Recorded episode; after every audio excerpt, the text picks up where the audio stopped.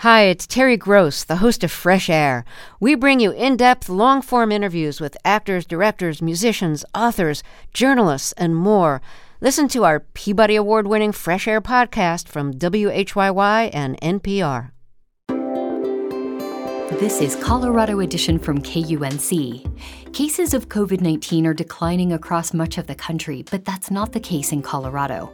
On today's show, we look into a few key metrics that have health officials concerned. Plus, we discuss a handful of local issues appearing on the November ballot. And we explore the impact of supply chain disruptions and labor shortages on school lunch programs. That's coming up.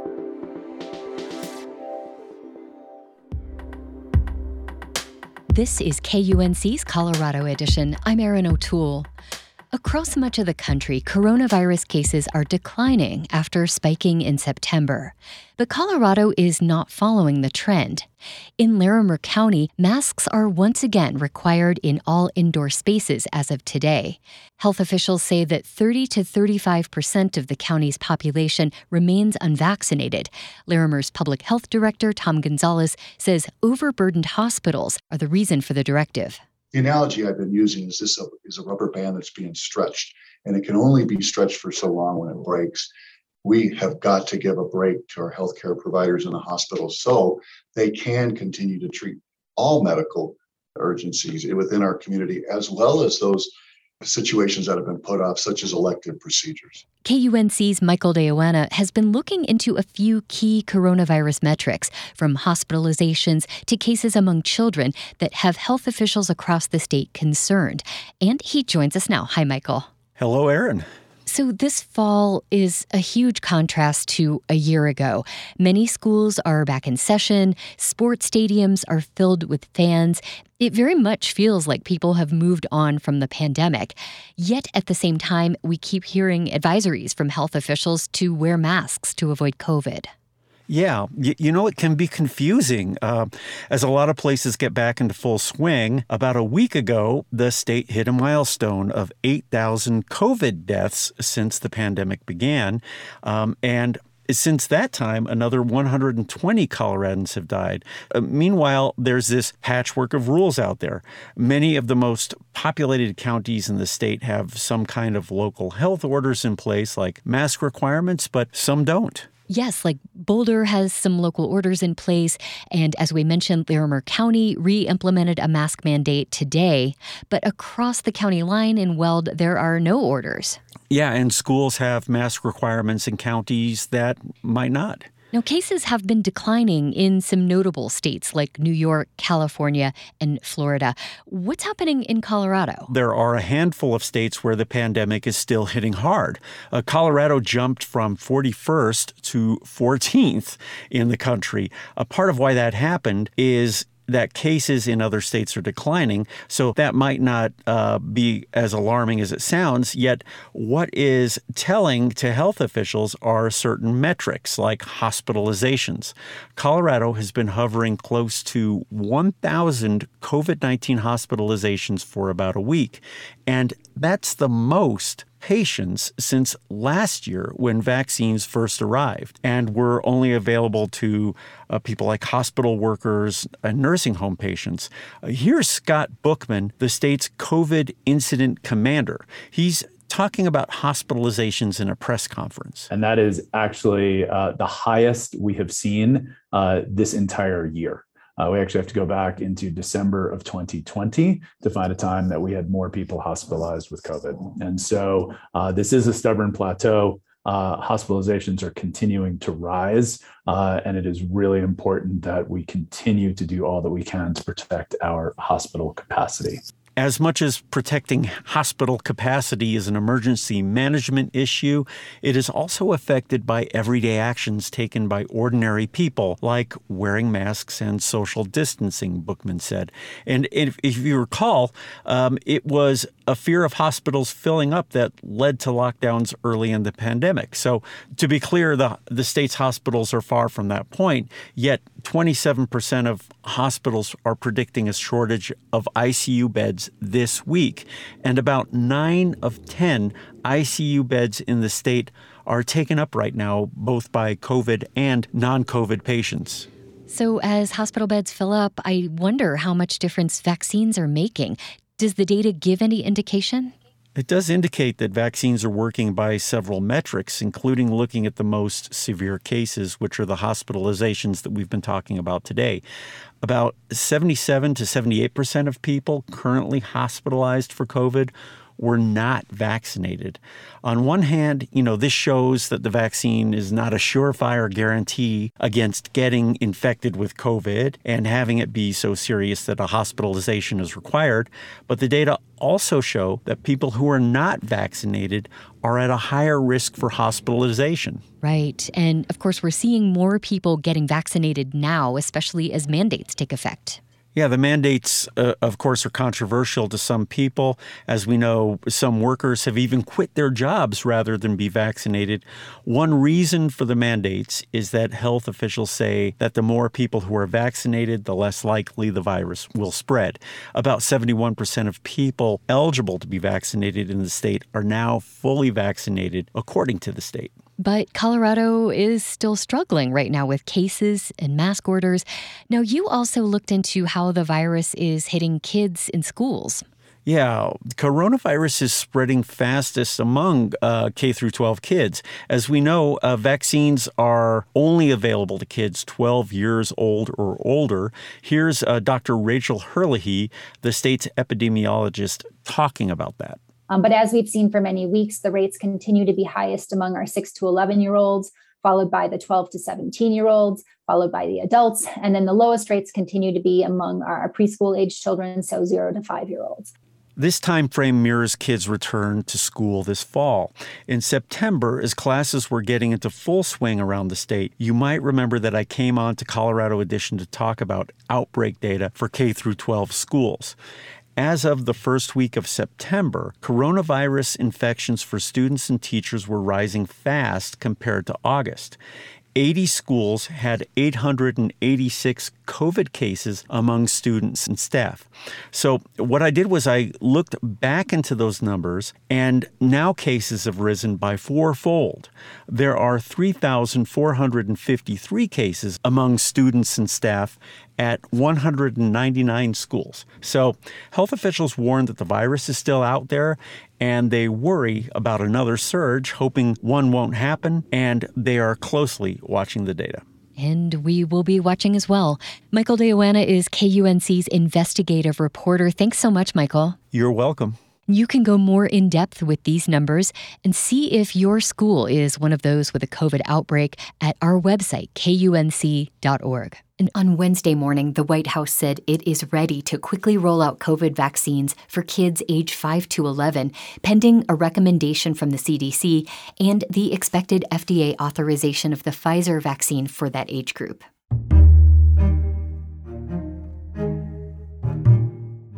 Election Day is now a little less than two weeks away.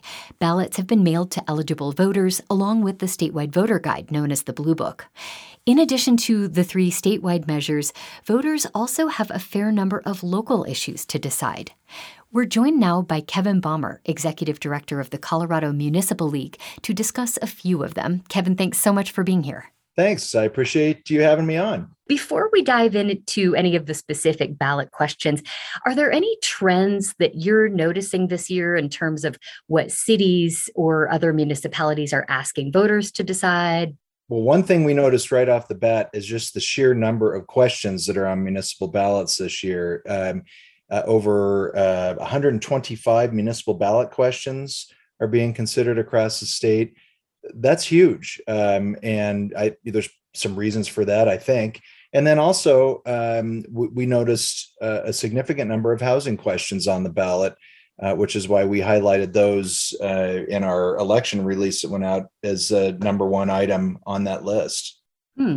Well, let's talk about that because, uh, you know, questions relating to housing, not uncommon, but to have this many on uh, on the ballot in Colorado is unusual it, it's unusual, but I think it reflects what's going on statewide. Uh, you know, everyone thinks about uh, housing crunch in just like resort towns or whatever, but we know from our outreach that uh, around the state this fall that uh, these are issues that are going on in municipalities of all sizes. It's not just affordable housing, um, it's workforce housing, it's uh, the availability of housing.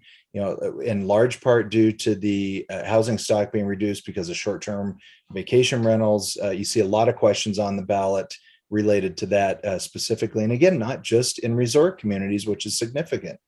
Right. Boulder voters are considering an initiative to uh, increase the number of people allowed to reside in housing units. Denver is looking at a referendum on an ordinance that limits how many unrelated adults can live in a household. Is this indicative of what we were just talking about, this kind of trend? a little bit indicative, you know, those being um, uh, initiated measures or forcing a referendum on decisions that were made by the municipality, or in the case of Boulder, not made by the municipality to expand the number of homes. That's a little bit different, but obviously, local control is local control, whether it happens at the ballot box uh, by the will of the voters through initiative and referendum or by the city councils making decisions themselves. Well, let's talk about marijuana because there are some uh, standard marijuana related questions uh, related to cannabis businesses in cities like Westminster, Wellington, and Golden. What's being considered at the local level right now? Well, everyone always wants to talk about marijuana, and I'm not even sure it's news anymore, Erin. It's, uh, I mean, in 2013, uh, when Amendment 64 became effective, you know, the the general rule was if you weren't out, you were in. So you had municipalities and counties around the state Eh, for the most part, opting out or um, uh, that had moratoria in place while they were trying to determine what to do. So, you know, here just eight short years later, you see a slow and steady uh, march of municipalities that are saying, well, should we, or asking voters, which is almost always what happens, you know, if we do, how much, and if we are going to, can we tax it? And and so that's you know uh, that's probably the one predictable thing on the ballot is about four or five marijuana questions in municipalities around the state.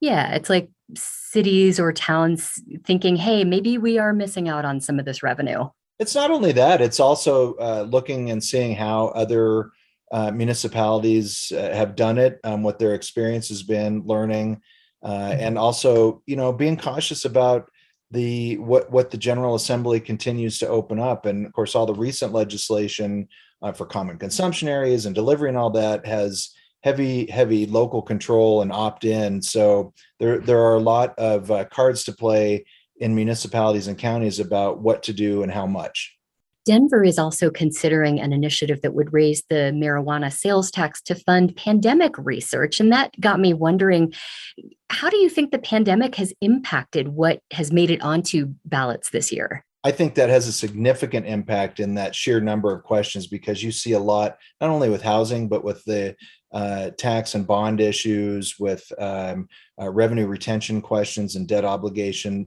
So much of that is related to really three things.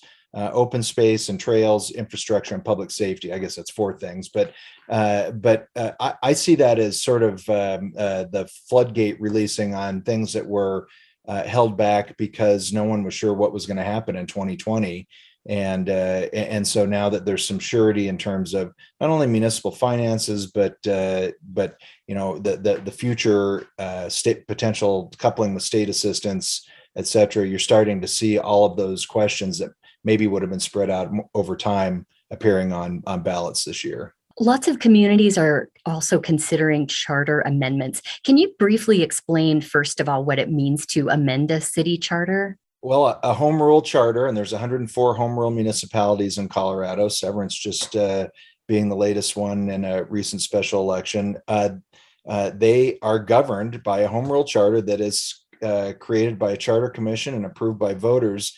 It's like a local constitution. So anytime uh, there's a proposed change, it has to be approved by voters, just like we uh, have to approve const- state constitutional changes at the ballot box. I also saw that Lafayette and Westminster are considering updating their charters to be gender neutral. Is this common?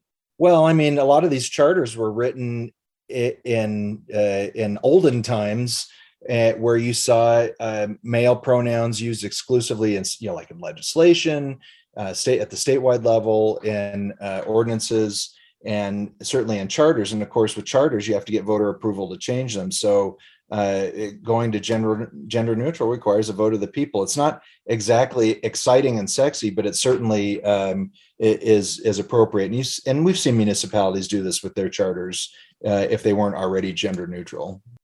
Well, Kevin, just to wrap up here, are there any questions in particular uh, at the local level that you are going to be watching closely on November 2nd?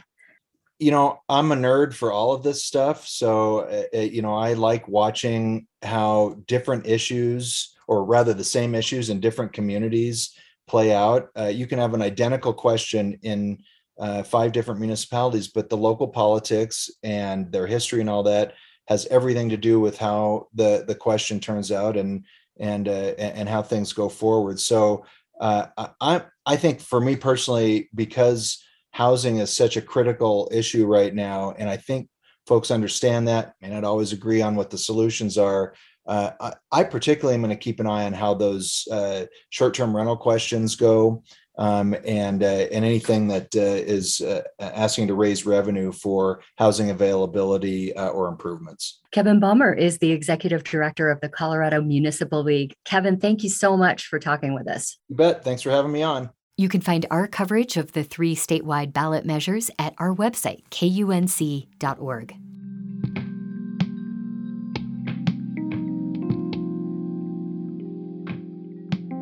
You're listening to Colorado Edition from KUNC. Breakdowns in food supply chain systems are causing shortages in breakfast and lunch programs at schools across the country, including in Colorado.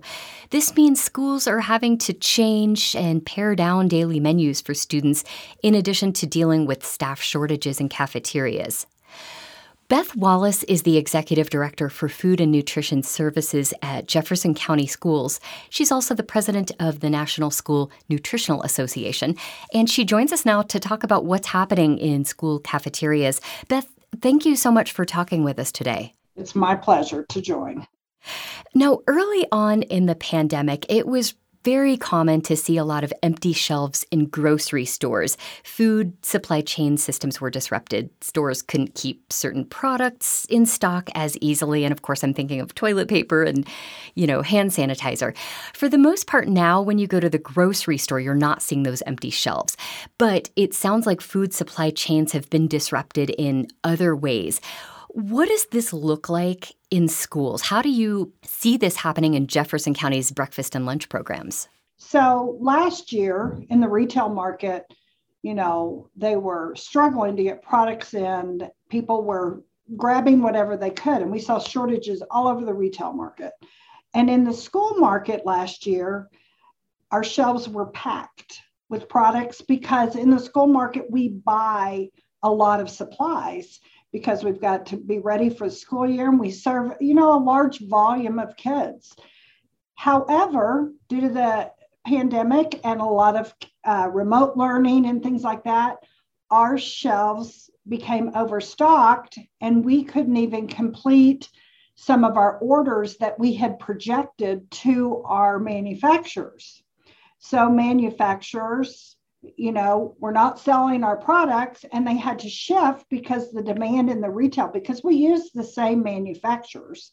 Um, it's just uh, the manufacturer makes a K 12 product versus a retail product. So they just shifted their manufacturing to focus on the retail products. And so, you know, the boomerang effect, now we don't have any products, you know, because the the shift, the retail needs it, retail's buying it. Food service in the K 12 world was not buying it. And so now we're experiencing, you know, the shortage on our end. Now, what kinds of things have been especially difficult to get for you? Dairy has been difficult, and we can talk about fluid milk. Um, we can talk about cheese, uh, those types of products. Dairy, dairy has been difficult. Sometimes Chicken is difficult. Sometimes we've had problems with some of our fruits and vegetables. You know, to be clear, in Jefferson County, we get our products for the most part, and they're, the, our vendors are very good at telling us you're no longer going to ha- get this product, but we have an alternate product for you. But we may not get the volume we are expecting. Jefferson County buys truckloads of foods every day.